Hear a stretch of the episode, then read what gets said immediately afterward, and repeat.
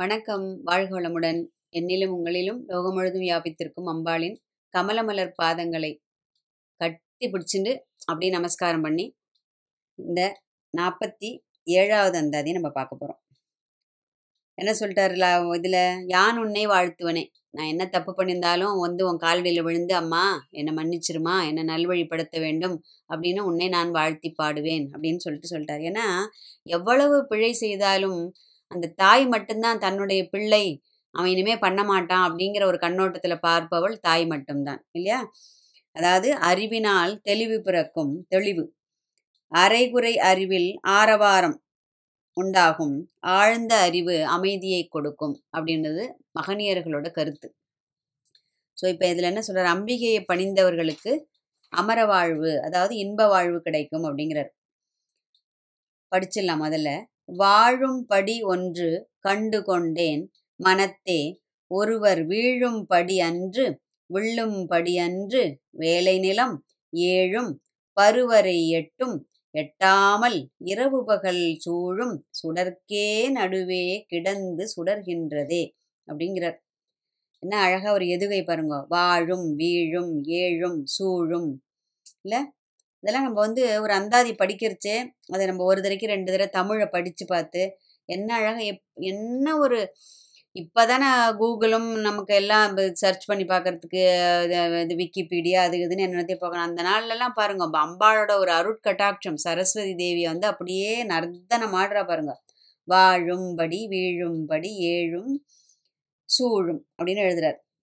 So போன அந்தாதியில் என்ன சொல்கிறார் அம்பிகையை வாழ்த்தி இப்போது என்ன சொல்றார்? வாழ்வு பற்றி எழுதுகிறார். வாழ்வுனாக்க உயிரும் உடலும் சேர்ந்த வாழ்க்கைக்கு அதற்கும் மேலே உள்ள அந்த இன்ப வாழ்வு. சரியா? ஏன்னா இன் இன்பத்து அதாவது இன்பத்துடன் வாழ்வதுதான் வாழ்வு என்றும் துன்பத்துடன் வாழ்வதை வாழாத வாழ்வு என்றும் திருவாசகம் கூறுகிறதுன்னு வியாகியானர்கள் எழுதுறார் ஏன்னா வாழ்கின்றாய் வாழாத நெஞ்சமே அப்படிங்கிறார். அதாவது நான் வாழறேன் ஆனாலும் வாழவில்லையே அப்படிங்கிறார். இல்லையா? நம்ம அப்படிதானே? ஏன்னா வெறும் இன்பத்தோடையோ இல்லை வெறும் துன்பத்தோடையே வாழ்ந்த மனிதர்கள் யாருமே கிடையாது. இல்லையா? நம் அதாவது ரெண்டும் மாறி மாறி இன்பமும் துன்பமும் அதாவது மிஸ்ர கர்மம்னு பேர் இதுக்கு. அதாவது வெறும் இன்பம் மட்டுமும் இருக்காது வாழ்க்கையில் வெறும் துன்பம் மட்டும் இருக்காது. முப்பது வருடம் வாழ்ந்த இன்பத்துடன் வாழ்ந்தாரும் இல்லை முப்பது வருடம் துன்பத்துடன் வாழ்ந்தாரும் இல்லைன்னு சொல்லிட்டு இருக்கு. இல்லையா? அது மாதிரி அந்த மிஸ்ர கர்மத்தின் அந்த பலன் பயனை மனுஷன் அனுபவிக்கிறான். எது? இன்ப துன்பம் மூலமாக. அப்போ அந்த இன்ப வாழ்வு மட்டும்தான் வாழ்வுனாக்க உலகில் யாருமே வாழ்ந்ததா அது அர்த்தமே கொள்ள முடியாது நம்ம இல்லையா? ஒரு யாராவது நான் வந்து ரொம்ப நான் வந்து ஹாப்பியாக மட்டும்தான் வாழ்ந்திருக்கேன்னு யாராவது சொல்ல முடியுமா அந்த லோகத்தில்? சொல்லவே முடியாது. அப்போ எல்லாருமே நடிக்கிறோம் இல்லையா? அதாவது வாழ்வது போல் நடிக்கிறோம் அப்படின்னு வியாக்கியானர்கள் சொல்கிறார் அதாவது குறைவில்லாத இன்ப வாழ்வு உண்டா அப்படின்னாக்க உண்டு. எங்க? அதுதான் மோட்சம் என்னும் பெருவீடு. அம்பிகையுடைய அந்த பொற்பாத கமலங்கள் உள்ள அந்த மோட்சம் என்னும் பெரு அங்கதான் நிலையான ஆனந்தம். மகிழ்ச்சி கிடையாது. நிலையான ஆனந்தம். ஆனந்த வாழ்வு. அப்போ வாழும்படி ஒன்று கண்டு கொண்டேன்கிற நல்ல வழியில் வாழ்வினை வாழ்வதற்குரிய வழிமுறையை என் மனத்தில் நான் கண்டு கொண்டேன் அப்படிங்கிறார். இதுல பாருங்க கண்டேன்னு சொல்லல. கண்டேன் என்பது அறிந்து கொண்டேன். கொண்டேன் என்பது அதை மனதில் பொக்கிஷமாக கொண்டு அனுபவிக்கும் அனுபவத்தை எடுத்துரைக்கிறார். ரெண்டு வார்த்தை யூஸ் பண்றார் பாருங்க. கண்டு கண்டே வாழும்படி ஒன்று கண்டேன்னு எழுதியிருக்கலாம். இல்லைன்னா வாழும்படி ஒன்று கொண்டேன் அப்படின்னு இருக்கலாம் கண்டு கொண்டேன் அப்படிங்கிறார். கண்டதோடு அல்லாமல் அந்த கண்ணில் கண்ட அந்த காட்சியை உள்வாங்கி மனதில் பதித்து அதை பொக்கிஷமாக உணர்வுபூர்வமாக அனுபவிக்கும் அனுபவத்தை இங்க சொல்றார் அவர். அதாவது இறை அனுபவத்தை வந்து ஒருத்தர் சொல்ற சொல்லி கேட்டோம்னா அது நமக்கு இப்போ நான் மாங்காய் சாப்பிட்றேன். அப்பா என்ன புளிப்பு அப்படின்னு சொன்னா கேட்குறவனுக்கு அந்த புளிப்போட சுவையை வந்து அறிய முடியுமா? முடியாது. அதே மாங்காயில் ஒரு துண்டு அவனுக்கும் கொடுத்தா மட்டும்தான் அவன் அதை சுவைத்தால் மட்டுமே அந்த புளிப்பு அவனுக்கு தெரியும். அது ஒரு உதாரணத்துக்காக சொல்கிறேன் அப்போ அந் ஆனால் உண்மையான பக்தன் எப்படி இயங்குவான்? ஐயோ அது போல் ஒரு அனுபவம் எனக்கும் ஏற்படாதா? பா வாழ்க்கை சொல்லும்போது கேட்கும்போதே எவ்வளோ ஒரு ஆனந்தமாக இருக்குது இது போன்ற ஒரு அனுபவம் எனக்கும் வாய்க்காதா அம்மா? அப்படின்னு சொல்லிட்டு அம்பாள்கிட்ட போய் ஏங்குறான் பாருங்க. அது உண்மையான பக்தனுடைய இயல்பு. இல்லையா? ஏன்னா கடவுளை வந்து கண்டவர் விண்டிலர் விண்டவர் கண்டிலருங்கிறது ஒரு பழமொழி. அபிராமர் என்ன சொல்றார்? தன்னுடைய அனுபவத்தை தம் கண்களால் கண்டு அனுபவிக்கும் வகையில் அதை நம்ம அனுபவிக்கும் வகையில் அதை விளக்கி சொல்றார். அதுதான் அங்க அந்த வார்த்தைகளோட அழகு. மனத்தே ஒருவர் வீழும்படி அன்று எது? அந்த வழியில் கண்டவர்களை அனுபவித்தவர்களை அந்த வழியில் சென்றவர்களை பார்த்து அந்த வழியில நம்ம போனோம்னா அதனால நமக்கு தாழ்வு வருமா அப்படின்னா ஒரு நாளும் வராது. ஏன்னா லலிதா சாஸ்திரம் சொல்ல அச்சிந்திய ரூபா அதாவது வாழ்வதற்கு வழி புரியும் மெய்ப்பொருளாக விளங்குபவள் அம்பிகை. வில்லும்படி அன்று. எது? வில்லும்படி அப்படின்னா அதை புரிந்து அதை பிரித்து எடுத்துச் சொல்வது என்பது இயலாத காரியம். இப்போ எனக்கு ஒரு இறை அனுபவம் ஏற்பட்டது. பொதுவாக இறை அனுபவம் ஏற்பட்டது என்- அப்படின்னு சொன்னாக்க என்னுடைய எனக்கு சொல்லி கொடுத்தவர்கள் என்னுடைய குருநாதர் சொல்லி கொடுத்தபடி என்னன்னாக்க அதை வந்து பகிர்ந்துகிறது யார்கிட்ட அப்படின்னா நமக்கு குருவாக இருப்பவர் நம்முடைய தாய். இவர்களை தவிர அந்த இறை அனுபவத்தை நம்ம பகிர்ந்துக்க கூடாது அப்படிங்கிறது ஒரு மரபு. ஏன்னா சில பேருக்கு அதை கேட்டு அந்த என்ன ஒரு மனநிலையில என்ன என்ன அலைவரிசையில் அவள் அதை கேட்பா அப்படிங்கிறது நமக்கு தெரியாது. ஒருவேளை அது வேற ஏதாவது என்ன அலைவரிசையில் போய் அது கலந்துருதுன்னு சொன்னால் நமக்கு மறுபடியும் அதுபோல் வாய்க்கப் பெறுவதற்கு பல காலம் நாம் தவம் இருக்க வேண்டும். அதனால நம்முடைய குருவாக விளங்குபவர்களிடத்தும் நம்முடைய தாய் இடத்து மட்டுமே இந்த மாதிரி இறை அனுபவத்தை நம்ம வந்து பகிர்ந்துக்கலாம் அப்படின்னு நான் கேட்ட வரைக்கும் சொல்கிறேன் ஒருவேளை இது சரியாகவும் இருக்கலாம் தவறாகவும் இருக்கலாம். அது கேட்பவர்களுடைய மனநிலையை பொறுத்தது. சரியா? அப்போ வில்லும்படி அதை புரிந்து பிரித்து அதை பிரித்து எடுத்து சொல்வது என்பது இயலாத காரியம். ஏன்னா ஒரு அனுபவம் ஏற்பட்டால் ஒழிய அதை கேட்டு உணர முடியாத ஒரு நிலை. அதுதான் இறை அனுபவம். இல்லையா? வேலை நிலம் ஏழும் பருவரை எட்டும் எட்டாமல். இந்த இடத்துல வேலை அப்படின்னா கடல். கடல் வந்து கடலால் சூழப்பட்ட தீவுகள்னு வச்சுக்கலாம். வேலை நிலம் அப்படின்னா அது ஒரு பொருள். இன்னொன்று ஏ கடல்கள் ஏழு நிலம் ஏழு.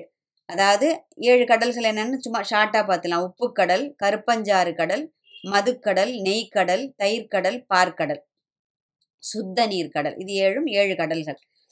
ஏழு லோகம். ஈரேழு பதினான்கு லோகம்னு கணக்கு. அதாவது பூமியும் பூமிக்கு மேலே உள்ளது கீழே உள்ளது. அதான் ஈரேழு பதினான்கு லோகங்கள். பூ புவ சுவர் மகர் ஜன தபோ சத்தியலோகம். இது வந்து மேல் லோகங்கள். அதுவே பூமிக்கு கீழன்னு பார்த்தோம்னா அதல விதல சுதல தலாதல மகாதல ரசாதல பாதாள லோகம். இது கீழ் லோகங்கள். அப்போ ஈரேழு பதினான்கு லோகங்கள். இங்கே வந்து ஏழு தான் சொல்லியிருக்கு. புவனம்ங்கிறது ஈரேழு பதினான்கு லோகங்கள்ங்கிறது ஒரு கணக்கு.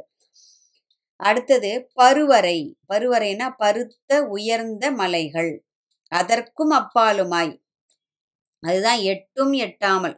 அப்பாலுக்கு அப்பாலாய்ன்னு சொல்றோம் இல்லையா? அதுதான் எட்டும் எட்டாமல். அப்போ பெரிய உயர்ந்த பருத்த மலைகள் அதற்கும் அப்பாலுமாய் எங்கும் எதற்கும் வரையறையற்றது.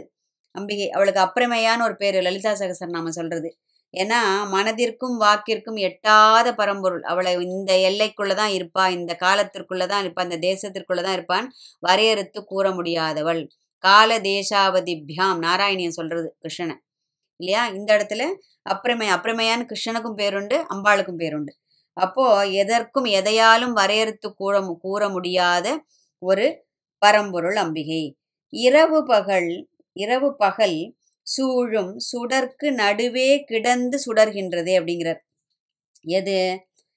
இருண்டு கிடக்கும் உலகை எது ஒளிப்படுத்துகிறது? காலையில் கதிரவனும் மாலையில் ஞாயிறும்.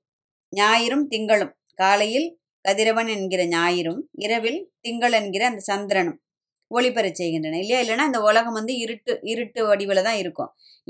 சூரியன் வந்ததுக்கு அப்புறம் தான் ஒளி பெறுகிறது. அதே போல் இரவில் சந்திரனால் தான் ஒளி பெறுகிறது. இது வந்து சூரியனோட ஒளியினால தான் சந்திரன் பிரகாசிக்கிறதுங்கிறதும் அது ஒரு கருத்து. ஆனா அந்த ஒளிக்கே ஒளியை ஒளியாக வழங்க இருக்கக்கூடியவள் அம்பிகை. எது? அந்த சூரியனின் ஒளிக்கே ஒளியாக இருக்கக்கூடியவள். அதனால தான் அந்த ஓம் பூர் புவ சுவக தத் சவித்துர் வரேண்யம் பர்கோ தேவஸ்ய தீமகி தியோயோன யோன இந்த உலகத்திற்கே ஒளிவிட ஒளியை கொடுக்கக்கூடிய அந்த ஞான ஒளியானது என்னுடைய புத்தியையும் பிரகாசிக்கச் செய்யட்டும். அது அதோட சுருக்கமான விளக்கம் இல்லையா? அப்ப அந்த ஒளிக்கே ஒளியாக விளங்கக்கூடியவள். லலிதா சகசநாமம் என்ன சொல்றது? பானுமண்டல மத்தியஸ்தா. அது சூரியனின் மத்தியில் வசிக்கக்கூடியவள். சந்திரமண்டல மத்தியகா. அதுவும் லலிதா சகசரநாமம் சொல்றது. சந்திரமண்டலத்தின் மத்தியிலும் அம்பாள் வீற்றிருக்கின்றாள். அப்போ பகலையும் இரவையும் ஒளிரச் செய்யும் அந்த சூரிய சந்திரர்களுக்கு அவர்களுக்கே ஒளியை கொடுக்கக்கூடிய ஒளியாக விளங்கக்கூடிய அவர்களின் நடுவே இருந்து அம்பிகை ஒளியின் ஒளியாக சுடர் விடுகின்றாள் அதுதான் நடுவே கிடந்து சுடர்கின்றதே. இது ரெண்டுத்துக்கும் நடுவுல. இதன் ஒளியாக இருப்பவளும் அம்பாள் தான் என்ன புரிஞ்சுக்கணும் நம்ம. இவர்களுக்கு ஒளியாக இருப்பவளும் அம்பாள் தான் ஏன்னா அவளுக்கு விஞ்சினது எதுவுமே கிடையாது இந்த லோகத்துல. அப்போ இந்த பக்கம் சூரியன் இந்த பக்கம் சந்திரன்னா அதற்கு நடுவே கிடந்து சுடர்கின்றதே. ஒளிக்கு ஒளியாக விளங்கக்கூடிய அந்த ஒளி இது இரண்டின் ஒளியிலும் நடுவில் கடந்து ஒளிகின்றதேங்கிறார். எப்படிலாம் யோ அப்படி யோசித்து எழுதணும்னா அம்பாள் அப்படியே அணு அணு அணு அணுவா அனுபவிச்சு எதுல அவள் இல்லை அப்படின்னு சொல்றாரு பாருங்க. இது வரைக்கும் எவ்வளவோ பார்த்துட்டோம் அந்த அது. எல்லாத்துலயும் இதுல இருக்கா அதுல இருக்கா இதுல இருக்கா அதுல இருக்கா. இப்ப எவ்வளவு அழகா பாருங்க. அது ரெண்டுத்திற்கும் ஒளியாக விளங்குபவள். அதன் நடுவே கிடந்து விளங்க ஒளியாக விளங்குகின்றாள். அதாவது அதை அந்த அதாவது அந்த ஒளிக்கே ஒளியாக விளங்குகின்றாள் என்பது துளியும் ஐயமில்லை அப்படின்னு சொல்வதாக கொள்ளலாம். அப்போ அந்த ஞான ஒளியை நல்கக்கூடிய அம்பிகையை எது ஞான ஒளி? ஏன்னா அவள் அவளுடைய அந்த ஒரு பிரகாசத்தினால தான் நம்முடைய புவனமும் நம்முடைய புத்தியும் நம்முடைய உயிரும் பிரகாசிக்கின்றது இல்லையா? ஒளிக்கு ஒளியாக விளங்கக்கூடிய ஒளி சுரூபமாக இருக்கின்றாள் அம்பிகை. அப்போ அந்த ஞான ஒளியாக இருக்கக்கூடிய அந்த அம்பிகையை நாமும் பணிந்து நம்முடைய மனதில் ஜென்ம ஜென்மாந்திரமாக மண்டி கிடக்கக்கூடிய அந்த அஞ்ஞான இருள் விலகி அவள் அடியை பற்ற வேண்டும் என்ற உயர்ந்த வேண்டுதலோடு வாழ்க வையகம் வாழ்க வளமுடன். நாற்பத்தி எட்டாவது அந்த இதில் என்ன சொல்கிறாரு பிறவா வரம் வேண்டி அம்பாள் கிட்ட விண்ணப்பத்தை சமர்ப்பிக்கிறார். ஒன்று விண்ணப்பம் தான். அம்பாளை இருபத்தி நாலு மணி நேரமும் அப்படியே கண் முன்னால் கண்டு திளைக்கக்கூடிய ஒருவர் எவ்வளவு ஒரு பணிவோடு ஒரு ஒரு வேண்டுதல் அம்பாள் கிட்ட சமர்ப்பிக்கிறாங்கிறது ஒரு ஒரு அந்தாதியில் நம்ம பார்த்துட்டு வரோம். இல்லையா? பிறவா வரம் வேண்டி என்ன சொல்கிறாரு நாற்பத்தி எட்டில் பார்ப்போம். வாழ்க வையகம் வாழ்க வளமுடன்.